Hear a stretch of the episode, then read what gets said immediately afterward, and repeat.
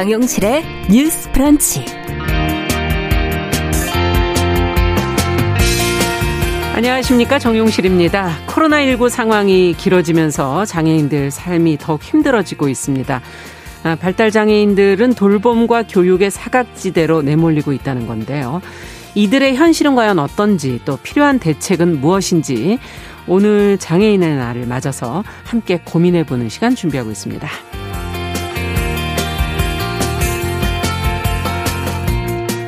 네, 내 삶을 아름다운 글이나 시로 남기는 거 누구나 한 번쯤은 꿈꿔보는 일이죠.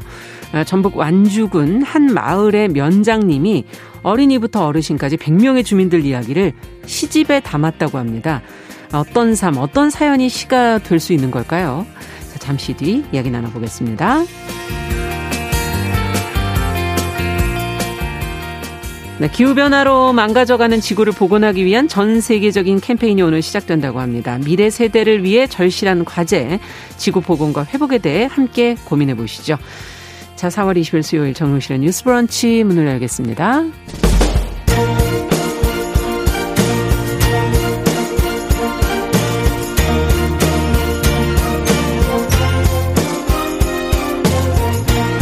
여성의 감수성으로 세상을 봅니다. KBS 일라디오 정용실의 뉴스 브런치 여러분의 의견을 기다립니다. 문자는 샵 9730으로 보내주세요. 짧은 문자 50원, 긴 문자 100원이 부과됩니다. KBS 모바일 콩, 유튜브를 통해서도 무료로 참여하실 수 있습니다.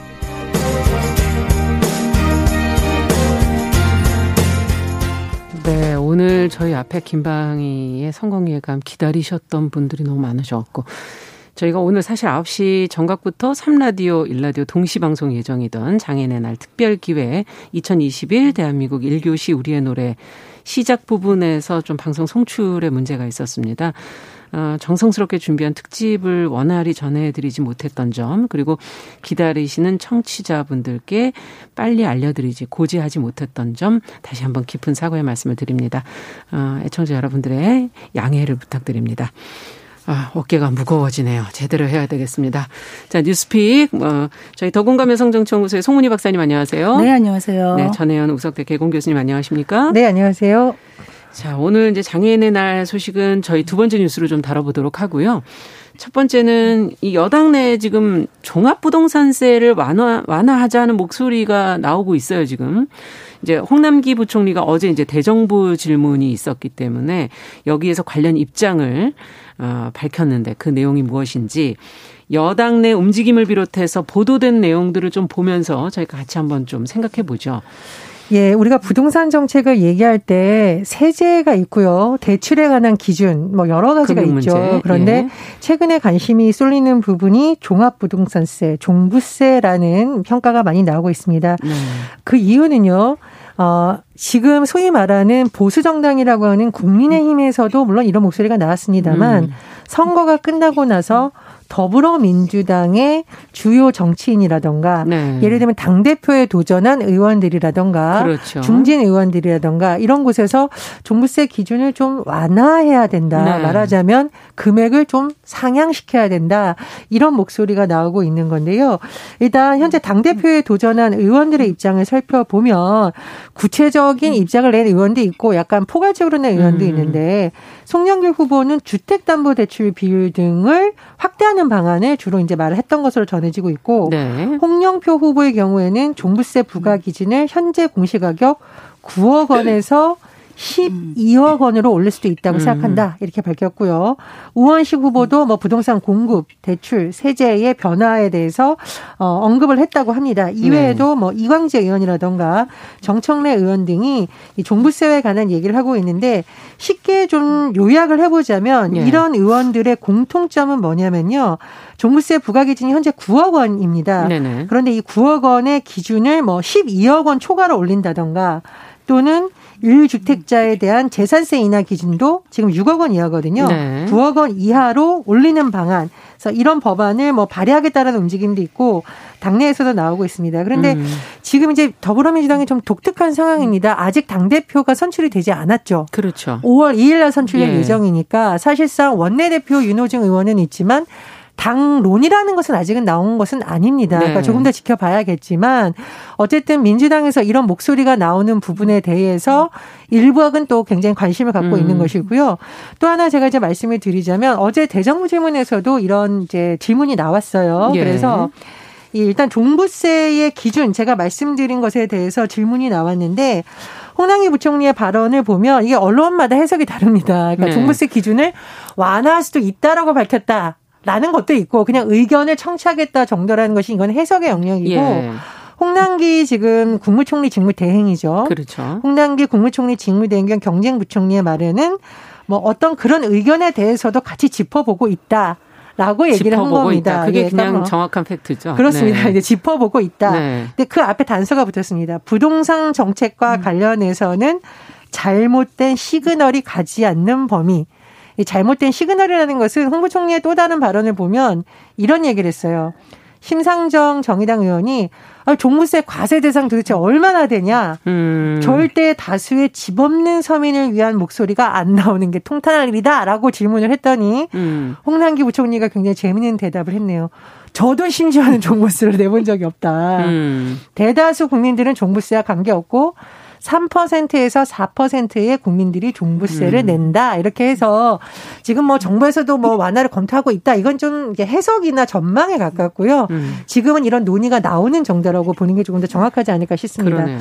참고로 지금 민주당에서 부동산 특별위원회 특위를 꾸려서 이런 부분에 대해서 어, 좀 논의를 하겠다 이런 소식이 전해지고 있습니다. 네. 그래서 어, 현 정부에서는 사실 지금 부동산 문제에 대해서 집값 안정을 굉장히 중요한 목표로 내세우고 그것을 기준으로 뭐 과세라든가 공급이라든가 그렇죠. 대출 규제 등등의 정책을 세우고 있는데 글쎄요 여당 내 이런 움직임이 정부의 정책까지 바꾸는 쪽으로 갈지 음. 아니면 정부에서의 기조를 계속 이어갈지 뭐 또 다른 관심사로 떠오르고 있습니다. 네, 어쨌든 사실 보궐선거 이후에 이제 변화되는 모습들인데 어. 이런 것이 정말 필요하다고 생각하시는지 또 가능성은 그럼 실제적으로 어느 정도 있다고 보시는 건지 두 분의 의견 듣고 싶네요. 어, 2008년에 서울의 부동산 중위 가격이요.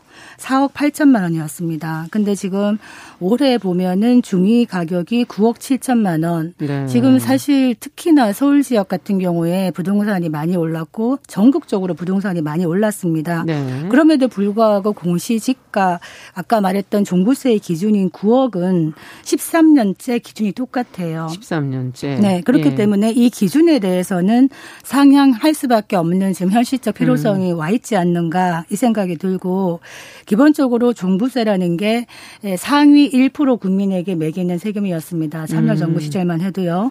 근데 지금 현재 와서 보면 3.8% 정도가 음. 종부세 과세 대상이 되고 70만 명 정도가 된다. 음. 그런데 전국적으로 보면 그런데 서울로 치면 16%. 네, 그렇군요. 그렇다면 이게 음. 어, 홍남기 부총리는 종부세를 안 내는지 모르겠지만 16%는 내고 있다. 음. 그렇기 때문에 그들에게는 문제가 될 수 있다.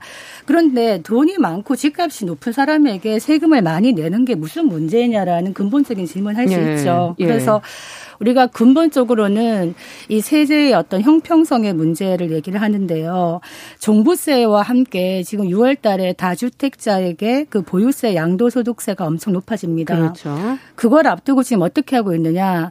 이 정책의 목표는 아, 다주택자들이 좀 매물을 시장에 내놔가지고 집값도 떨어뜨리고 거래를 활성화하자는 건데 네. 지금 다주택자들이 어떻게 하고 있냐면 매매 대신에 증여를 하고 있어요. 예. 그러면 오히려 시장의 물건은 줄어들고 집값이 떨어지는 건 아닌 것이죠. 음. 어떻게 보면 정책의 효과가 나타나지 않고 있다. 그런 측면에서 종부세 문제라든가 어떤 공시지가의 문제라든가 공시지가 현실화의 속도의 문제라든가 음. 이런 부분은 사실 정책에 좀 미비한 점이 있었다면은 근본적으로 가는 방향에 대해서는 찬동을 하더라도 이 부분은 속도 조절할 필요가 있다. 음. 그래서 어, 더불어민주당에서도 아마 정책 전환의 기조가 더 강해지지 않겠나 좀 이런 생각이 듭니다. 네. 어떻게 보세요, 정 교수님? 저는 박사님하고 다른 방향에서 음. 좀 짚어보겠는데 일단은 부동산 정책 실패했다라고 할때 음. 일반적으로 부동산 정책 잘 못했다라고 하면 무슨 생각이 드십니까? 음, 일단은 부족 집이 부족 해서 갈 곳이 없는 거겠죠. 집값이 예, 비싸다라는 비싸고. 거죠. 쉽게 예. 말해서 청년들이라던가 네. 서민들이 살 집을 사기에는 또는 전세를 얻기에는 너무 음. 가격이 비싸다.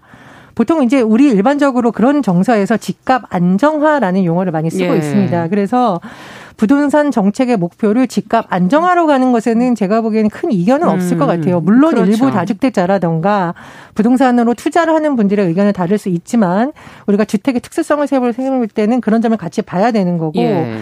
그러면 두 번째로 이게 종부세라는 것이 과연 아까 말씀해 주셨는데 숫자를 다시 한번 살펴보면 전체의 3.7%라는 음. 거죠. 전국에. 그렇죠. 네. 그러니까 서울의 16%라고 얘기를 하는데 서울은 지금 여러 가지 교통이라든가 교육 음. 여건 때문에 여러 가지가 복합적으로 작용해서 지금 집값이 상향되어 있는 부분도 있잖아요. 일자리 네. 문제라든가. 네. 그렇다면 우리 국민의 전체 3.7%를 대상으로 한 이 내용이 음. 지금 코로나 시기에 맨날 재정 어렵다고 하고 음. 어, 양극화가 심하다 하고 자산의 음. 양극화뿐만 아니라 취약계층에 있어서 생존의 문제가 제기되는 이 시점에서 네.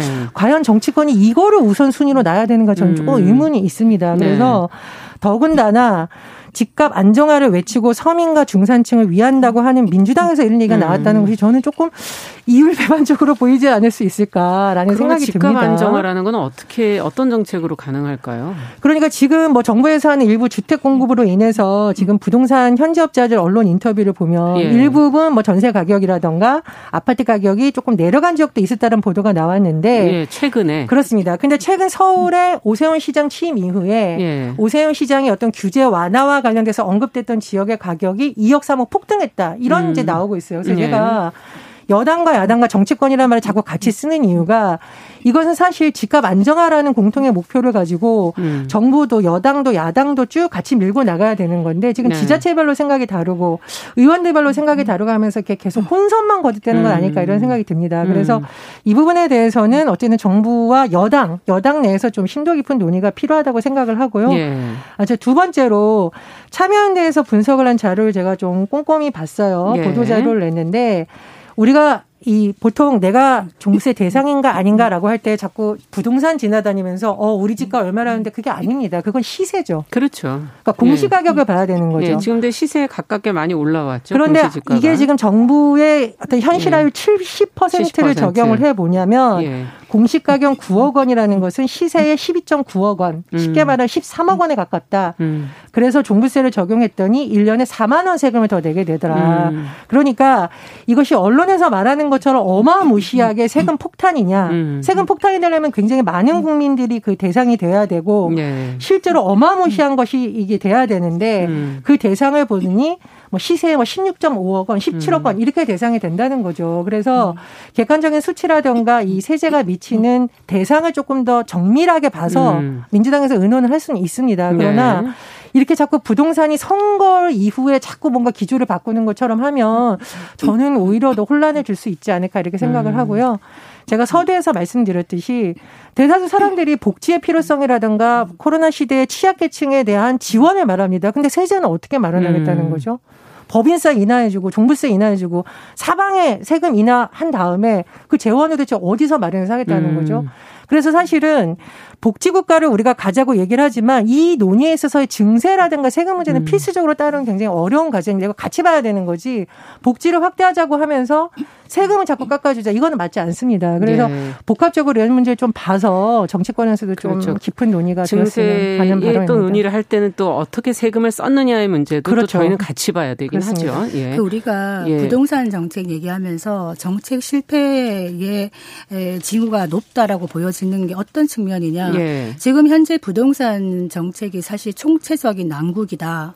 집이 있는 사람은 종부세를 포함해서요. 집을 가진 사람은 전반 전반적으로 지금 집값이 폭등하면서 일단 내야 될 세금의 부담이 커진 건 사실입니다. 예. 전반적으로. 그리고 집이 없는 사람은 내 집 마련의 꿈이 너무나 요원해지기 때문에 화가 나고 좌절한다. 예. 그리고 전월세에 있는 사람들은 전월세 구하기가 더 어렵기 때문에 매우 힘들다. 네. 전방위적으로 다 힘들다는 부분에서 정책 실패의 부분을 얘기할 수 있는 것이고요. 네. 우리가 집값 안정화는 모든 사람이 바라는 목표죠. 네. 그런데 이 집값이 이만큼 폭등한 게 과연 누가 만들었느냐 음. 생각해 본다면 주택 공급이라는 거는 민간과 공공이 같이 가야 됩니다. two 음. track으로. 그렇지만 엄연히 민간이 시장을 주도하고 나가고 그 어떤 빈틈이나 사각지대를 공공이 가서 음. 보완하는 형식으로 가야 되는데 문재인 정부 들어와 와서는 시장을 정책이 이기겠다라는 신념을 갖고 하다 보니 부동산 정책을 수몇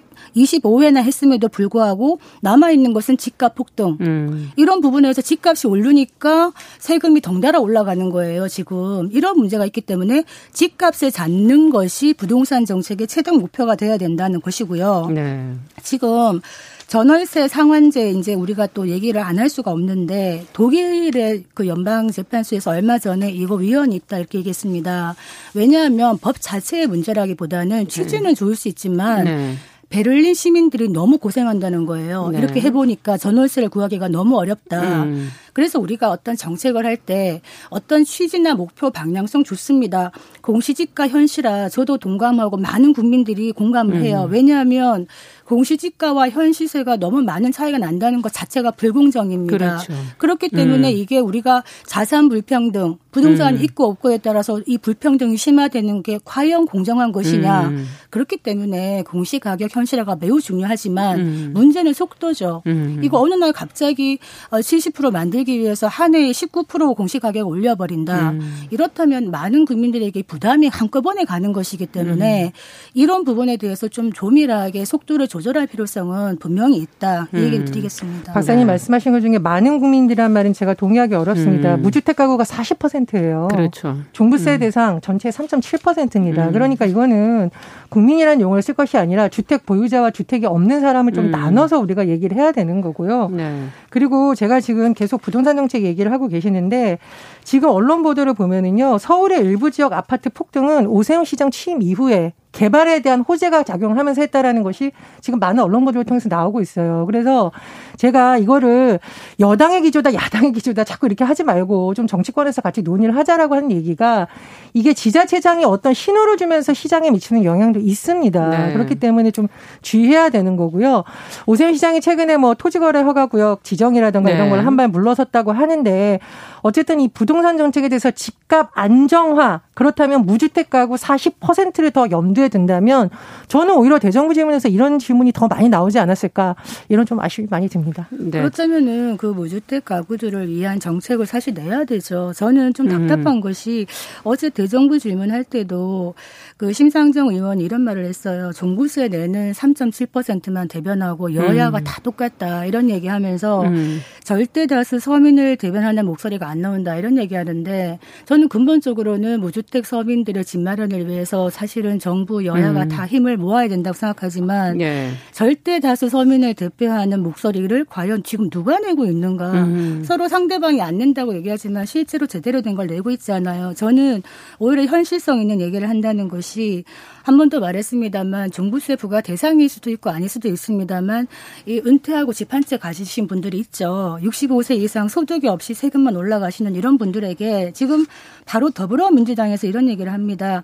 이분들이 세금 내기 힘드니 주택을 매각 상속 증여할 때까지 이 세금 납부를 연기해 주겠다. 이게 음. 과세 이연 제도거든요. 네. 그만큼 지금 현실적으로 바로 이게 맞닥뜨린 문제이기 때문에 이런 음. 얘기를 하는 것이거든요. 그리고 네. 실제로 우리가 공시 가격 합산 12억 이하인 이주택자에 대해서 중과를 면제해 주겠다. 음. 이것도 지금 더불어민주당에서 나온 거예요. 음. 왜냐하면 현실적으로 우리가 이주택삼주택 그러면 굉장히 다주택자이고 뭐 음. 투기하는 세력 같고 이렇게 얘기를 하지만 가만히 현실을 들여다보면은 어떤 사정으로 인해 갖고 이주택 부모 복량이라든가 뭐 그렇죠. 지방 근무라든가 음. 이주택이 있을 수 있는데 음. 아주 낮은 가격에 이주택을 갖고 있다고 해서도 이주택이기 때문에 중과하는 건 문제가 음. 있으니 가격으로 쳐서 12억 이하는 중과를 면제해 주겠다. 이런 현실성 있는 정책들을 내기 시작한다는 것이 음. 저는 의미가 있다는 겁니다. 더불어민주당에서 음. 그동안은 박사님 지금 더불어민주당에서 그런 입장 낸 적 없습니다. 지금 한겨레 보도나 일부 언론 보도에서 특위에서 그런 걸 검토하겠다라는 거를 말씀하신 것 같은데요. 민주당에서 그런 입장 낸 적 없습니다. 그래서 그건 이제 혼선을 줄 수 있기 때문에 지금 정청래 민주당 의원 그러니까 정청래 의원이 아니, 얘기를 한 거니까 아니, 민주당 그렇죠. 일부 의원이 얘기한 거를 음. 민주당의 입장이라고 말씀하시면 안 된다는 아까 거예요. 말했듯이 당 대표나 지원하는 자, 이런 분들이 이런 얘기를 네. 하고 있다는 그러니까 전체 얘기는 아니지만 어쨌든 것이죠. 민주당에서 나온 그렇죠. 얘기 의원들의 발언이다라는 말씀이신 걸로 정리를 하고요. 자, 부동산 문제가 이렇게 뜨겁습니다. 저희 프로그램이 여태까지 어, 진행상. 어, 제가 생각할 때 이렇게 또 달아오르기가 지금 장애인의 날 얘기를 해야 되는데 저희가 여기서 이렇게 어, 홍보를 어, 할 때가 아닌데요. 시간을 너무 보내서 제가 갑자기 화가 날라 그러네요. 네. 하여튼 부동산 문제 앞으로 조금 더 지켜보면서 지금 종부세 완화의 문제점과 또 그 안에서의 세부적인 그 안에서의 부분, 더 구체적인 부분의 현실적인 문제들을 과연 어떻게 해결할 거냐 앞으로 지켜볼 것이고 집값 안정화라는 목표를 지금까지 어 이루지 못하고 계속 집값을 올렸기 때문에 그것을 어떻게 또 시정할지를 끝까지 좀 지켜보겠습니다. 자, 오늘 지금 정작 중요한 얘기는 장애인의 날 얘기입니다. 이 장애인의 현실을 좀 짚어보는 기사들이 지금 특집으로 많이 마련이 됐는데 그 중에서 국내 코로나19가 발생한 지 지금 1년이 넘었거든요. 그동안 발달 장애인들의 돌봄 학습 공백이 심해졌다는 그런 보도가 나와서 좀 눈여겨 봐야 될 것 같습니다. 자, 이 관련 내용을 성 박사님께서 정리해 주시면 저희가 같이 한번 고민해 보죠. 네, 사실 오늘 장애인의 날입니다. 네. 몇 회인 줄 아세요? 41회입니다. 예. 그렇다면은 이 장애인 정책이나 이런 것이 참 많이 좋은 정책들이 나와 있었어야 될 네. 텐데 네. 아, 코로나 시대에 장애인 정책은 과연 어떠한가. 음. 사실 이 주제가 오늘 참 중요한데 네. 부동산에 너무 많은 시간을 썼네요. 그러니까요. 네. 코로나19 한 1년 지나고 나면서 지금 많은 사람들이 다 힘든 시기를 겪고 음. 있습니다만 아, 장애인들의 일상은 거의 멈췄다고 해도 과언이 아닙니다. 네. 특히 발달 장애인 같은 경우에는 사회적 거리두기를 하면서 학교라든가 음. 기관이 다 문을 거의 닫았죠. 네. 그러다 보니까 온전히 집에 있는 시간이 많아지고 부모의 역할이 커졌죠. 네, 돌봄이 부모의 몫으로 오롯이 네. 간다. 실제로 설문조사를 해보니까 이 과정에서 부모 중에 한쪽이 직장을 그만둔 경우가 음. 거의 20%가 넘어간다는 겁니다. 어. 그 정도로 네. 있고 또 이 발달 장애인 같은 경우에는 어떤 계획적인 루틴을 계속 하다가 하루아침에 운이 닫혀버리니까 예. 이 속에서 적응하는 게 힘들어가지고 어떤 도전적인 행동도 많이 하고 패턴이 부정적으로 변하면서 예. 정서적인 어려움이 더 커졌다. 이 와중에 부모의 스트레스도 더 과증이 돼서 어. 이 설문조사를 해보니까 발달 장애인 부모의 스트레스 지수가 10점 만점에 7.93. 예. 굉장히 예. 높은 것이죠. 예. 그리고 실제로 이 발달 장애인들이 어, 어 어떤 소리를 지르거나 벽을 치거나 이래 가지고 이 주변에서 항의가 들어와서 이웃들한테. 예, 이웃들에게 와서 이런 문제도 있고 또한 교육 격차가 또 발생을 하는데요. 네. 우리가 비대면 서비스를 많이 하죠. 음. 코로나19로. 그러면 발달 장애인들이 비대면 교육을 잘할 수 있는가? 음. 실제로 장시간 화면을 시청하는 것도 어렵고요. 아, 일반인도 힘든데요. 예, 어렵죠. 예. 거기다가 이 수업 컨텐츠가요. 발달 장애인용 컨텐츠가 거의 많지 않습니다. 그러다 보니까 아, 콘텐츠 자체가 예, 이분들이 제대로 된 수업을 할 수가 없는 거예요. 예. 그래서 실제로 뭐 일반인 그러니까 비장애인들은 EBS나 실시간 강의 콘텐츠가 참 풍부하지만 이 발달 장애인에 대한 수업에 콘텐츠가 없다면은 이거는 학습 격차도 매우 문제가 있다. 아. 그래서 발달 장애인의 특성을 고려한 어떤 정책이 거의 사각지대에 있는 게 아닌가. 아. 또 하나 문제점은요. 장애인 분들이 아프면 병원을 못 가요. 네. 이분들이 실제로 이 마스크 쓰는 것도 좀 문제가 있을 수 있고요. 발달 장애인들이 아. 그러면 병원에서 또 받지를 않죠. 예. 이런 문제가 있고 또 만약에 확진을 받거나 자가격리가 됐을 때 이들을 누가 돌보는가? 음. 이것도 지금 현장 인력이 많이 부족하기 때문에 정말 총체적인 난국에 처해 있는 게 바로 장애인의 현실이다. 네. 그래도 그 현실에 대한 조사가 최근에 이루어진 거죠. 어느 정도의 스트레스 지수가 부모에게 예. 올라갔는가? 그 예를 들자면 예. 장애 가족을 돌보는데 부모가 얼마나 시간을 쓰느냐. 보통 평일에 8.87시간을 썼었어요. 이것도 많죠. 네. 그런데 이번에 보니까 13.68시간 거의 14시간을 오롯이 그 8시간 근무도 힘들다. 하루 종일 본다고 예. 봐야 되겠죠. 14시간에 가까운 시간에 예. 근무를 하는 보호자 격이네요. 70%가 지난 10개월간 너무 힘들었다 이런 얘기를 음. 하고 있는데 이 발달 장애인들의 도전적 행동이 커진다. 즉 타에 음. 남을 음. 해치는 행동을 하는데 그 타겟이 바로 옆에 있는 음. 이 가족일 수도 있다. 있다. 이런 불안감이 있는 겁니다. 자, 어떻게 이게 필요한 대책이 너무 많을 것 같아서 뭐 다 얘기할 수는 없을 것 같고 어, 시간상 한 가지씩만 좀 어, 짚어주시는 걸로 하죠. 예. 저는 재난 상황에서의 장애인 종합 매뉴얼을 만들어야 되지 않을까 음. 싶습니다. 예를 들면 이제 포항 지진 때도 네. 장애인에 대한 매뉴얼이 없어서 혼선이 빚었다 이런 지적이 그랬죠. 나오고 있거든요. 그러니까 네. 자연재해뿐만 아니라 감염병 사태에서도 음. 장애인을 어떻게 대응시키고 사회적 격리를 했을 때는 어떤 문제가 발생하는지를 그렇죠. 짚어야 되고요. 특히 최근에 문제되는 게 장애인들 같은 경우에는 현실적으로 지금 시설이나 집단 생활하는 경우가 많다 보니까 예. 감염 취약에 노출되어 있다는 지적 계속 나오고 있고 음. 실제로도 이번 코로나 사태에서 나왔습니다. 그렇죠. 그래서 이걸 하나하나 들여다보면 결국은 계속 또 다른 문제 또 다른 음. 문제가 나오기 때문에 이번 일을 계기로 장애인 뭐 감염병 대응 매뉴얼 해서 음. 총체적으로 한번 짚어서 매뉴얼을 만들어 놓는다면 유사 상황에서 또 다른 일이 반복되지 않을까 반복되지 않도록 할 수 있지 않을까 그러네요. 그런 생각이 듭니다. 네. 그 매뉴얼을 제대로 만들 하려면은 장애인 실태 조사에 대해서 제대로 된 전수 조사가 먼저 음, 시작돼야 된다 생각을 먼저 합니다. 그리고 지금 돌봄이 필요한 발달 장애인들을 가족이 직접 돌봐도요. 이 활동 지원 서비스를 그 음. 급여를 받지를 못해요. 그렇죠. 정부가 한시적으로 이제 급여의 한 50% 지원하는 건 하고 있습니다만 음. 원래는 활동 지원 제도를 가족 못 받게 되어 있습니다. 아. 이 부분에 대해서 제가 늘 얘기하지만 이거 법적인 제도 정비가 필요하다. 네. 제가 긍정적인 거 하나만 꼭 말씀 말씀드리고 싶은 게 예. 광주에서 지난번에 그 발달 장애인 아들과 어머니의 죽음 소식이 있었습니다. 음. 이후에 광주에서 어떤 일이 있었냐? 전국 최초로 광주에서 최중증 발달 장애인 돌봄 센터가 생겼습니다. 네. 즉 성인 돼도 갈 곳이 없는 장애인들이 24시간 돌봄할 수 있는 게 만들어졌습니다. 음. 이 부분이 전국적으로 저는 벤치마킹이 되고 음. 국비 사업으로도 더 확장이 되어야 되지 않겠나 이렇게 건의를 드립니다. 네. 할 네. 얘기는 너무 많지만 저희가 덧붙이면 예. 서울시는 감염병 그러니까 장애인 감염병 대응 매뉴얼을 지난 1월에 만들었다고 해요. 음. 그래서 다른 지자체에서도 좀 보면서 보완을 하면 더 좋지 않을까 좋겠네요. 그런 생각이 듭니다. 네. 어, 저희가 조금 아쉽네요. 시간을 네, 조금 더 써야 되는데. 예. 자, 뉴스픽 어, 전혜영 우석대 개공교수 더공감 여성정치연구소 송문희 박사 두 분과 함께했습니다. 감사합니다. 감사합니다. 감사합니다. 자, 정용실의 뉴스 브런치 듣고 계신 지금 시각 10시 32분이고요. 라디오 정보센터 뉴스 듣고 오겠습니다. 중앙방역대책본부는 오늘 0시 기준 신종 코로나 바이러스 감염증 신규 확진자가 549명 발생했다고 밝혔습니다. 이는 어제보다 17명 늘어난 것입니다. 김부겸 국무총리 후보자는 오늘 이명박 박근혜 전 대통령에 대한 사면론이 다시 제기되는 데 대해 아직 답하기 어렵다고 말했습니다. 지병을 앓던 60대가 화이자 백신을 접종받은 뒤 나흘 만에 사망해 백신 연관성을 조사할 방침입니다. 지금까지 라디오 정보센터 조진주였습니다.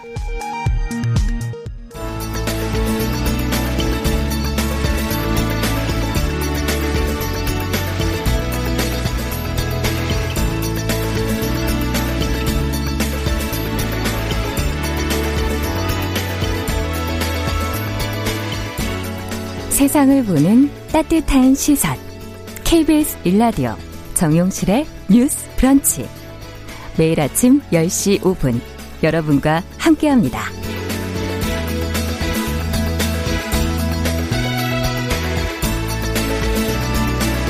네, 정용실의 뉴스 브런치 듣고 계신 지금 시각 10시 33분입니다. 자, 시인의 눈으로 뉴스와 세상을 바라보는 그런 시간이죠. 시시한가. 방수진 시인 자리해 주셨습니다. 어서 오십시오. 네, 세상 맛있게 읽어주는 시인 방수진입니다. 네. 아, 오늘은 정말 맛있게 읽어주시는 것 같아요. 네. 오늘 뉴스가 기대가 돼요. 아, 네.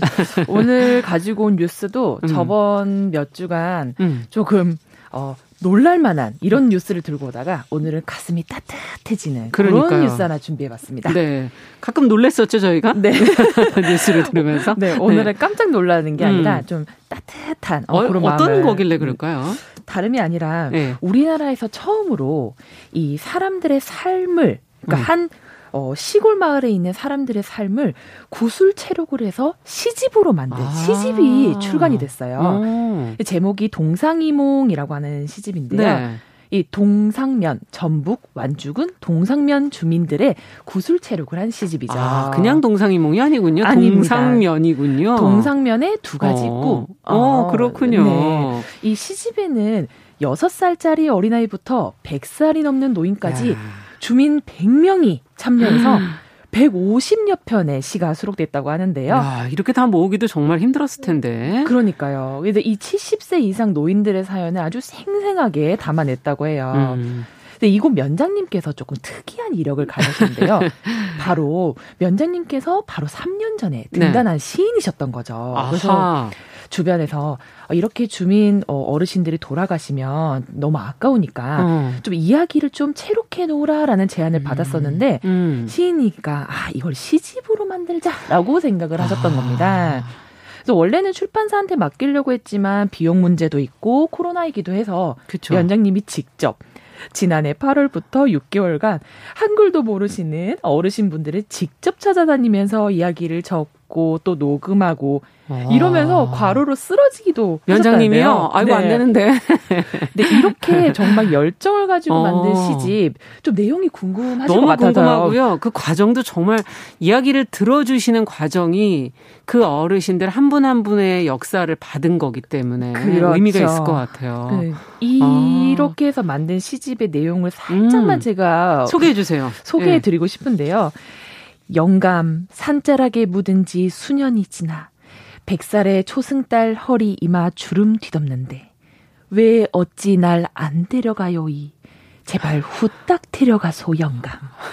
아 근데 가슴 아파야 되는데 이거 나는 저는 올해 자그만치 100세가 되신 백성대 할머니의 영감 땡감이라는 영감 땡감 네 와. 시의 일부분이었는데요. 어우 저도 그냥 그 영감을 떠올리면서 이 할머니께서 그 지난 세월이랑 이런 감정이 그대로 다 묻어나네요. 막 절절한 느낌이 네. 들더라고요. 방수진 시인이 젊은데 읽으니까 제가 웃은 거예요. 제가 제가 그러니까 이게 네. 이 할머님의 음. 이제 인생을 대리 경험해 본 듯한 느낌이 들었다고 해야 되나? 근데 어떻게 이렇게 짧은 문장 안에 그게 들어갈 수가 있죠? 아마도 이제 예, 이 신기하네요. 열정과 그런 사랑 이런 것들이 다 담겨져서 음. 나온 게 아닌가 싶습니다. 네. 구술생애사라는 직업에 대해서 저희가 이제 금요 초대석에서 음. 한번 모셔서 얘기를 들은 네네. 적이 있었는데 사실 한 사람의 생을 기록한다는 건 참 어려운 일이잖아요. 맞습니다. 그걸 더구나 뭐 한 권의 책으로 만들어도 쉽지 않을 일을 음. 어, 한 편의 시로 만든다는 거참 드문 일이 아닌가 이런 생각이 들어요. 맞습니다. 전 사실 이 기사를 보고 제일 먼저 든 생각은 네. 아 다행이다. 왜요? 하마터면 세상 빛을 못 보고 사라졌을 정말 보석 같은 이야기들이 음. 지금이라도 기록되어져서 다행이다. 아. 라는 생각을 했는데요. 저는 사실 그런 생각을 하거든요. 시인으로 살아간다는 거에 대한 어떤 메리트? 그렇죠. 그 장점을 하나만 꼽으라면 뭘까? 음. 바로 제 인생의 순간을, 제 인생의 발자국을 매 순간 시로 작품으로 남기면서 살아간다는 거라고 저는 생각을 했어요. 어, 부러운데요? 그러니까 사실 누구나 삶을 살지만 기록되는 삶은 저는 음. 다르다고 생각하거든요. 음. 저 역시도 뭐 5년 전에 썼던 시를 문득 보면 어머 내가 이 당시에는 이런 생각에 잠겼었구나. 그렇죠. 내가 이렇게 살았었구나. 아. 이걸 사실 내가 시인이 아니라면 이렇게 매 발자국을 기록하면서 살 수 있을까? 음. 참 다행이구나. 난 시인으로 살아 참 복받았구나. 음. 이런 생각을 좀 하게 됐습니다. 그러네요. 정말 그런 의미가 있는 거군요. 음. 기술되는 삶. 맞습니다. 네. 자, 시로 남기고 싶은 자기만의 이야기들이 다 누구에게나 가슴 속에 있지 않을까 하는 생각도 들고 청취자분들도 어디 털어놓지를 못하셨다면 오늘 방수진 시인과 함께 말씀해 주십시오. 어, 말씀해 주신다면 잠깐 저희가 나, 어, 읽어드리도록 하도록 하겠습니다. 음, 네. 어, 어플리케이션 콩으로는 무료로 참여하실 수 음. 있으니까 음. 언제든지 들어오시면 좋겠습니다. 자, 뭐 면장님이 시로 정리하시긴 했지만 한마디로 마을 주민 모두가 시인이 된 거다 이런 생각이 들기도 음. 하고요. 예전에 그런 표현을 하셨잖아요, 방시인께서 세상 모든 사람 다 시인이 될 수 있다. 네, 네. 맞습니다. 음. 저는 사실 이 정식으로 작품 활동을 하기 이전부터 음. 그런 생각을 줄곧 해왔었어요. 음. 아, 시인만 시 쓰란 법이 있나? 우리 모두는 매일매일 시를 쓰고 맞아요. 살고 있는 거 아닌가? 네. 그래서 그 저는 사실 다양한 방식으로 음. 좀 저처럼 글자로 시를 쓰는 친구들이 아니라 화가는 도화지로 시를 쓰고 무용가는 몸짓으로 시를 쓰고 음. 이렇게 생각했기 때문에 사실 그들과 또 소통하고 싶어서 많이 또 협업 프로젝트도 많이 했었어요. 음. 뭐 제가 아시겠지만 제가 또 시인이지만 또 연기도 했었고 노래도 불렀고 좀 다양한 경험을 음. 했었잖아요. 사실 그것도 글자로 시를 쓰면 시인이지만 다양한 방식으로 좀 시를 더 써보고 싶었던 것도 있었고요. 음. 저는 오늘 이 말씀을 좀 꼭 드리고 싶었던 예. 게 시를 저는 쓴다는 말보다 시를 짓는다는 말을 더 좋아해요. 아. 왜냐하면 밥을 짓듯이 북을 짓듯이 그렇게 어. 시가 꼭 글자로만 쓰는 행위가 아니라 그러네요. 정말 우리 자체로서 만들어가는 지어지는, 지어지는 그런 어. 행위가 아닐까. 음. 밥도 익으려면 지어지려면 한참 걸리듯이. 한참 걸리고 시간과 사랑이 필요한 거죠. 그렇죠. 네. 네.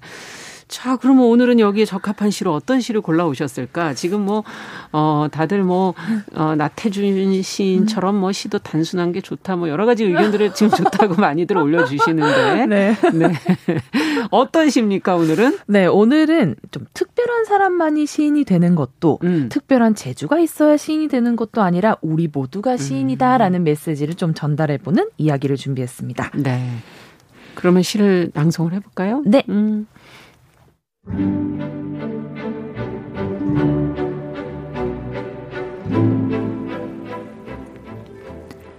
나의 시인 민구. 오늘은 너도 시가 된다는 것. 너는 가장 달콤한 시라는 것. 나는 제과점 앞을 서성이며 주머니 속의 동전을 만지작거리다가 케이크의 나라 초코와 라즈베리를 바른 도시를 가로질러 공항으로 간다. 캄캄한 섬에 내려서 아무도 없는 상점의 유리창을 깨고 받으쇼 탈탈 털어 동전을 내놓고 초를 꺼내서 불을 붙인다.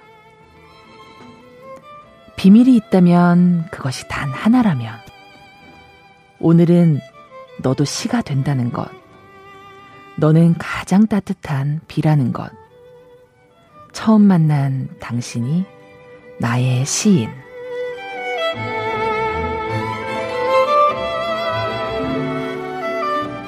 야, 나 이렇게 또 시가 달콤하게 읽어주시는 것도 처음 들어보네. 아, 네. 제가 이 민구 시인의 예. 나의 시인이라는 시를 읽어드렸는데요. 예, 예. 이 민구 시인은 원래 또 이렇게 가벼운 이런 일상생활에서 굉장히 어, 번뜩이는 이런 재치를 잘 표현해 주시는 음. 시인데 저는 무엇보다 이 민구 시인이 말하는 것처럼 네. 너도 오늘의 나의 시가 되고 처음 만난 당신이 나의 시인이라고 어. 이런 표현하는 고백이 그렇죠. 우리 모두가 그리고 우리 모두의 삶이 그 누군가에게는 음. 시가 될 수 있다.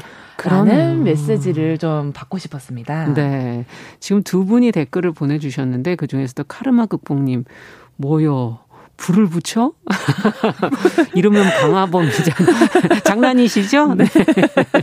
마음의 불을 붙인 네, 건데. 마음의 불을. 네, 6169번님께 예술은, 음. 어, 말을 가지지 않는 시다. 음. 아, 이런 또 표현을 해주셨어요. 어, 너무 멋지네요. 낭만적입니다. 네. 네. 자, 사랑의, 사랑이 담긴 마음을 시라는 단어로 노래한 것 같다는 그런 생각도 음, 들기도 하는데, 네. 이 시가 하고 있는 얘기 조금 더 정리해 주신다면요. 네. 음. 그 오늘 그 얘기 나눴던 것 음. 중에서 과연 내가 시인이 될 수 있을까? 음. 뭐 내가 감히 뭐 시를 쓸 수 있을까? 이런 분들이 많으셨던 것 같은데 네. 사실 가장 핵심은 음. 내 삶 자체가 시가 되기 때문에 네. 내가 시를 잘 쓴다는 것 자체는 내가 삶을 먼저 잘 사는 것이 가장 아. 중요한 지점이 아닐까라는 생각을 해봤어요. 예. 저는 어디 가서 그런 얘기를 많이 하거든요. 사람이 상상력으로도 시를 쓸 수 있고 뭐 어떤 대단한 아이디어로 시를 쓸 수도 있지만 그렇죠. 삶은 항상 두 다리가 현실에 두 발을 딛고 있어야 음. 그 시가 가장 자연처럼 오랜 생명력을 가진다라고 아. 저는 생각을 했어요. 예. 그래서 우리가 시를 시를 잘 쓰고 싶다. 우리의 삶을 먼저 잘 살고 음. 삶을 먼저 잘 지어 나가는 그 태도가 필요하지 않나라는 음. 생각을 해봤습니다. 아까 백세의 노인께서 쓰신 글씨의 그 깊은 맛이 바로 이런 생명력. 에서부터 오는 아, 거구나 그런 생각이 들기도 하네요. 네. 예. 오늘 시시한가 아, 전북 완주군 동상면 주민들의 사연을 담은 아, 시진 출, 시집 출간 소식과 함께 삶을 닮아낸 시들 저희가 삶을 닮은 아, 시를 닮은 삶에 대한 이야기 방수진 시인과 함께 나눠봤습니다. 오늘 말씀 잘 들었습니다. 네, 감사합니다.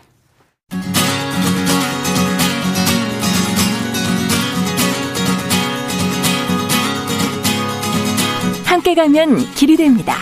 여러분과 함께하는 정용실의 뉴스 프런치. 월요일부터 금요일까지 방송됩니다.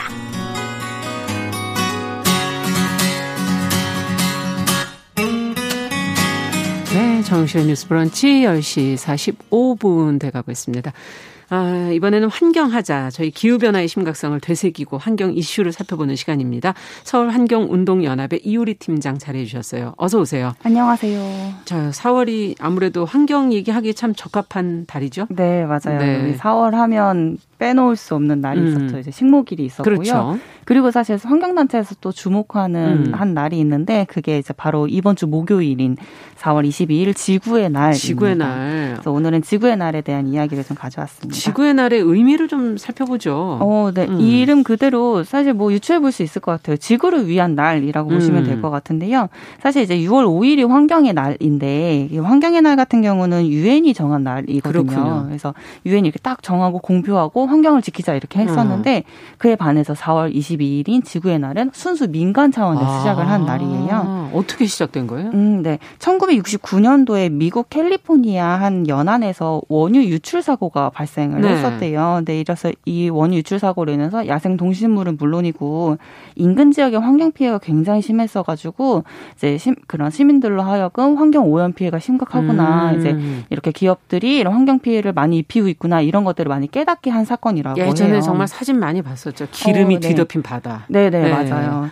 이제 근데 그 이후에 이제 1970년대 4월 22일을 이제 기점으로 예. 미국의 한 대학생이랑 상원 의원이 중심으로 지구의 날 행사를 열었었고 오. 어. 이 행사를 유래해서 지금 현재까지 지구의 날로 유지가 되어 있는 상태입니다. 70년, 1970년에 처음 시작이 된 거군요. 네, 맞습니다. 네, 그 이후로 그것도 한 대학생. 네. 네.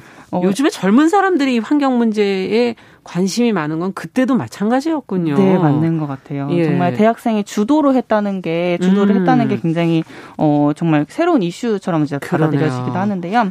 이게 지구의 날 있기 전 훨씬 전 그 과거에서는 사실 그 전 세계적으로 급격한 산업화도 이루어졌었고 이렇게 뭐 땅 파고 뭐 건물 짓고 이런 게 이상하지 그렇죠. 않았던 그런 사회였다고 네. 해요.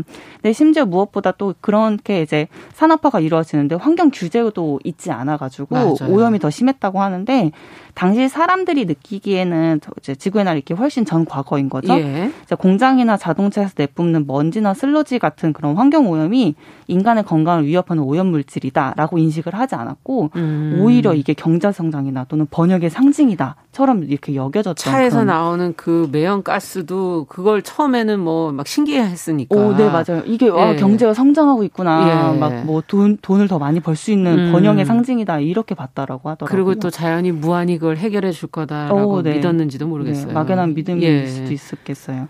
그런데 이제 그 음. 이후에 이제 오염으로 인한 피해가 이제 인간에게 미치는 영향들을 점차 깨닫기 체감하기 시작을 한 거죠. 음. 그러면서 이제 원유 유출 사고도 있었고 네. 이런 사건 사고가 계속 발생하면서 사람들의 인식이 많이 변화하기도 했었고요. 예. 중간 중간에 이제 뭐 책을 침묵의 봄이라는 책 같은 걸로도 아, 사람들의 인식이 기억납니다. 많이 변하기도 했었는데요. 미국의 이 상원 의원이 앞장서서 환경 문제에 대한 범국민적인 관심을 많이 불러일으켰었고 그 당시 대학생이었던 데이슨 해리즈라는 사람이 네. 주도에서 이제 지구의 날 첫 행사를 열었다고 해요. 아. 이 행사에서는 미국의 당시 미국의 전체 인구였던 10%에 해당할 정도의 많은 사람들이 와. 이 행사에 참여를 했었고 산업 발전으로 인해서 인간의 건강에 미치는 영향이라든지 환경 악화에 대한 그런 영향들을 이제 막 강의를 통해서 시민들에게 알리는 그런 기회로 삼았다고 하더라고요. 음. 이게 또 대규모 집회까지도 이어지기도 해가지고 또 이게 어떻게 보면 미국의 이제 정치권에 큰 경종을 울리는 네, 네, 그런. 사건이기도 했었죠. 네. 네.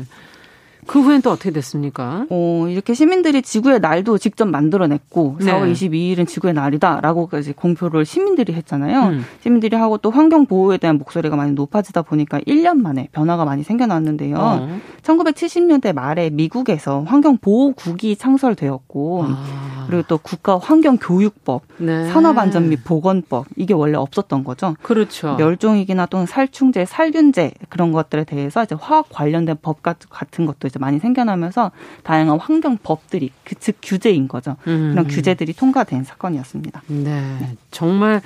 한 민간의 민간 차원의 운동이 이런 여러 가지 법들과 제도들을 만드는데 촉발을 한 그런 역할을 네. 했다.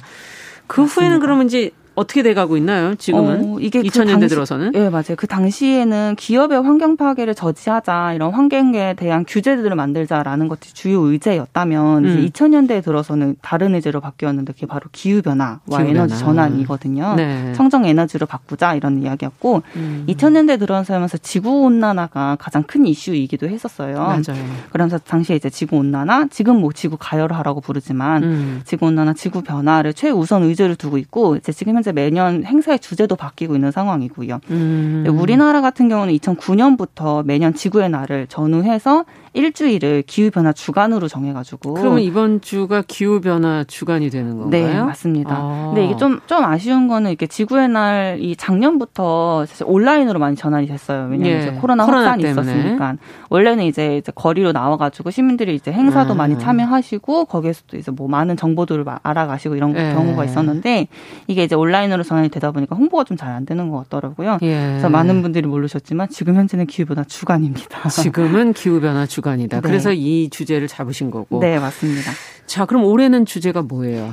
올해, 날. 예, 네. 올해가 1970년대에 지구 그 지구의 날이 정해졌다 했잖아요. 그쵸. 그러면 이제 올해는 51주년을 맞은 한 거거든요. 맞아요. 무려 51년이나 지났는데 이제 올해 주제는 지구 복원입니다. 어, 지구 회복이라고도 얘기를 하죠. 아, 너무 어, 많이 망쳐놔서 회복이 될래나? 또, 예. 네. 지구 복원이라는 이제 말 음. 그대로 음. 말씀하신 것처럼 이제 파괴되어 가는 이 지구를 우리 시민들의 힘으로 다시 되살리자라는 그런 음. 의미를 지니고 있고 또 이게 산업화 이전 대비 상승한 지구 온도 1도를 다시 낮춰야 되는 그 사명이 또 있잖아요. 그렇죠. 지금 현재 우리에게는 그렇기 때문에 이런 온도를 다시 낮추고 환경 파괴를 일삼는 기업들을 또 비난을 하고 그리고 시민들이 직접 실천을 하는 그런 행동도 음. 하자라는 의미입니다. 네. 어쨌든 코로나로 조금 환경이 잠시 조금 멈춰 오, 이, 네. 이 산업 이런 활동들이 좀 멈춰서 네 맞아요. 조금은 환경이 한 발짝은 회복되지 않았을까? 음, 맞아요. 또 예. 작년에 예로 많이 들 수 있을 만한 게 많은 것 같아요. 또 작년 음. 이제 코로나 19 확산으로 힘든 한 해 보낸 것과 또 반면에 음. 인간 활동이 많이 위축되면서 자연 생태계가 되살아나는 일을 확인할 수 있었거든요. 예. 뭐 예를 들면 이제 코, 코로나 19로 출입이 통제된 멕시코 해변에 멸종위기 바다 거북이 역대 최고로 많은 알을 낳고 갔다고 합니다. 알을 아, 알을 출입이 낳고, 통제되니까 네 알을 낳고 또 부화도 많이 시켜가지고 거기 이제 환경 담당자들이 너무 깜짝 놀랐던 사례 이건 우리가 발견할 수 있었던 그 사례 중에 가장 역대 최고로 많은 알을 낳았다 와. 이렇게 얘기해서 놀랍네요. 네 멸종위기 바다 거북이었습니다. 오. 그리고 또 이제 또 아무래도 인간의 활동이 멈추다 보니까 음. 그렇게 출입이 또 통제되기도 하고 이러다 보니까 사람이 사라진 이런 도시에 원래 사람이 지배했던 이런 도시에 음. 야생동물들이 사, 찾아오는 그런 소식도 아. 많이 들렸었죠. 가끔 좀 멈추는 날이 필요한 것 같은데요. 오, 네, 저도 그렇게 생각해요. 예. 가끔 가끔 완전히 해변도. 좀 멈추고 한번 쉬어가고 이런 어. 것들이 또 지구 복원에 도움이 되지 않을까라는 생각도 듭니다. 네, 올해는 주제가 지구 복원. 네.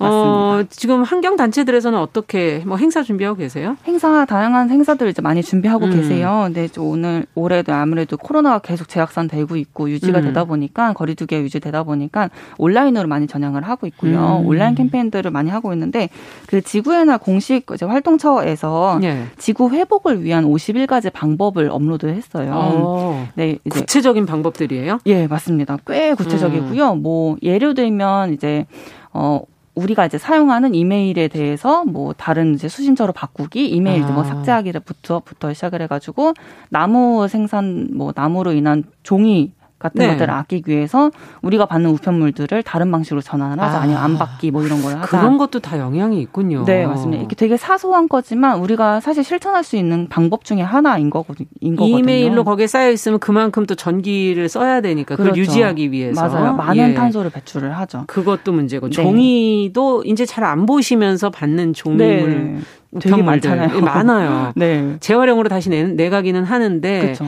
그거 자체를 아예 안 받는 방법을 네. 해보는 거. 네, 네, 예. 맞아요. 마치 이제 인간의 음. 활동이 멈췄던 것처럼 우리가 조금 잘 누리고 음. 살아왔던 많은 것들을 좀 멈춰보자라는 의미의 방법들이 올라와 있고 네. 이게 지구연합 공식 활동처가 미국에 이제 있어가지고 네. 요 50일까지 방법이 공식 홈페이지에 올라와 있기는 한데 네. 영문으로 올라와 있어서 저희 이제 음. 오늘 서울환경연합이 번역해서 올려놨거든요. 그렇군요. 블로그 가서 한번 확인해 보실 수 있고 네. 또 다양한 캠페인들이 진행이 되는데요.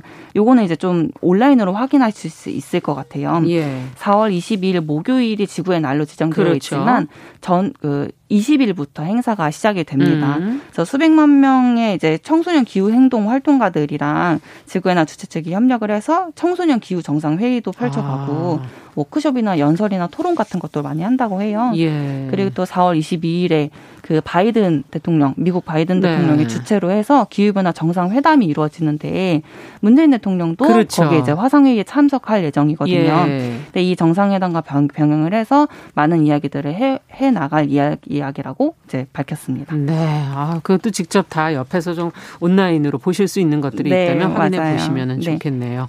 자, 환경하자. 오늘은 지구의 날을 맞아서 저희가 지구 복원에 대한 이야기 어, 서울환경운동연합의 이우리 팀장과 나눠봤습니다. 말씀 잘 들었습니다. 네, 감사합니다. 정용실의 뉴스 브런치 화요일 순서 여기서 마치겠습니다. 내일 오전 10시 5분에 다시 뵙겠습니다. 감사합니다.